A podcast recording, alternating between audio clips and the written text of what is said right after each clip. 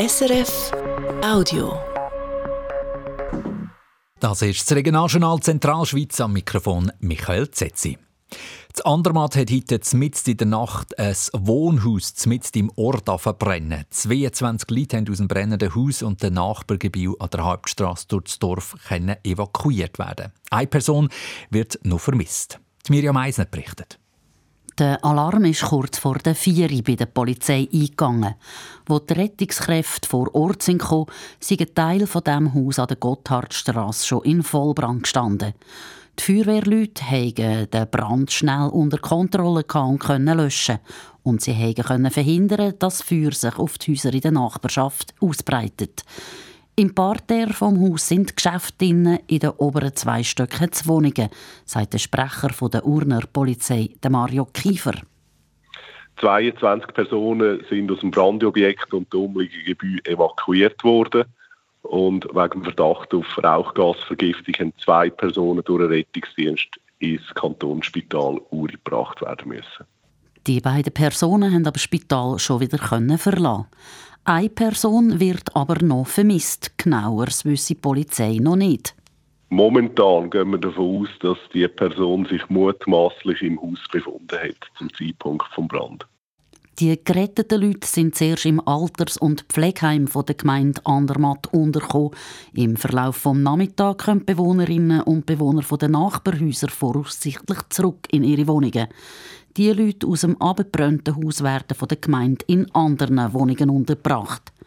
Im Ganzen sind über 50 Feuerwehrleute aus Andermatt, Altdorf, Hospital und Real beim Einsatz. Gewesen. Warum das Haus hat brennen und wie hoch der Schaden ist, weiß die Polizei im Moment noch nicht. Die Abklärungen sind am Laufen. Das Dorfzentrum Zandermatt bleibt vor der Hand gesperrt. Eine Verkehrsumleitung ist signalisiert. Kantone Uri und die Schweiz lancieren das News-Angebot für Kinder, die eine psychiatrische Behandlung brauchen. Aber im August gibt es Steine im Kanton Schweiz eine psychiatrische Tagesklinik für Kinder. Die richtet sich an eine Altersgruppe vom Kinski bis Ende 6. Klasse, wie es in einer Mitteilung heisst. Damit wenn Kantone Lücken schließen zwischen der ambulanten Behandlung und einem Aufenthalt in einer psychiatrischen Klinik.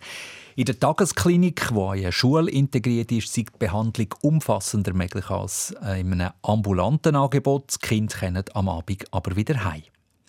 Geführt wird die Tagesklinik von der Tria Plus AG, wo die psychiatrische Grundversorgung in den Kantonen Uri, Schweiz und Zug sicherstellt. Starten will sie mit einer Gruppe von sechs Kindern. Bis Ende Jahr soll eine zweite Gruppe dazukommen.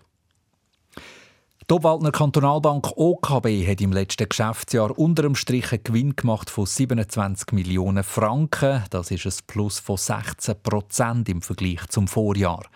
Besonders positiv entwickelt hat sich das Geschäft mit den Zinsen und auch bei den Hypotheken hat die OKB wachsen das zeige, wie fest verankert die Obwaldner Kantonalbank bei der Bevölkerung sei, sagt Geschäftsleiterin Margrit Koch. Schließlich seien sie in jeder den sieben Obwaldner Gemeinden mit einer Filiale vertreten. Wir sind überzeugt, dass wenn man mit einer Bank reden ist die Obwaldner Kantonalbank, wo ja im Kanton gehört, wo der Obwaldnerinnen und Obwaldner gehört, eine gute Adresse, um mit uns zu reden. Wir haben den grössten Teil der Obwaldnerinnen und Obwaldner als bestehende Kunden und die die ganze Lebensphase begleiten. Darum sind wir überzeugt, wenn wir eine Hypothek machen, Pensionsplanung oder sonst irgendeine Beratung, sind wir die richtige Adresse. Vom guten Abschluss von der Obwaldner Kantonalbank kann der Kanton profitieren, und zwar mit einer Gewinnausschüttung von gut 8,6 Millionen Franken. Im Kanton Schweiz gibt es ein neues Gesetz für die Musikschule. Laut dem wurden die Eltern, die Gemeinden und der Kanton je ein Drittel an die Kosten anzahlen. So ist es im neuen Gesetz geregelt, das die Schweizer Regierung heute präsentiert hat. Mit dem setzt sie eine Initiative um, die vor anderthalb Jahren angenommen worden ist. Die Regierung nimmt damit Trickmeldungen aus der Vernehmlassung auf. Ursprünglich hätte der Kanton Schweiz nämlich weniger zahlen Dazu legt das Gesetz auch fest, dass Lehrpersonen ein musikpädagogisches Hochschuldiplom haben. Ausnahmen sollen aber möglich sein. Und auf der Autobahn A2 zu Eich hat gestern ein Anhänger von einem Lieferwagen verbrennen. Laut der Luzerner Polizei wahrscheinlich, weil jemand eine Zigarette zum Auto ausgerührt hat, wo der auf dem Anhänger gelandet ist.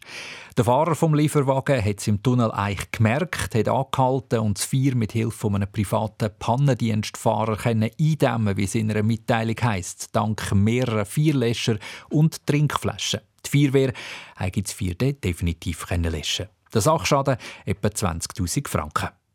So viel für den Moment vom Regionaljournal Zentralschweiz.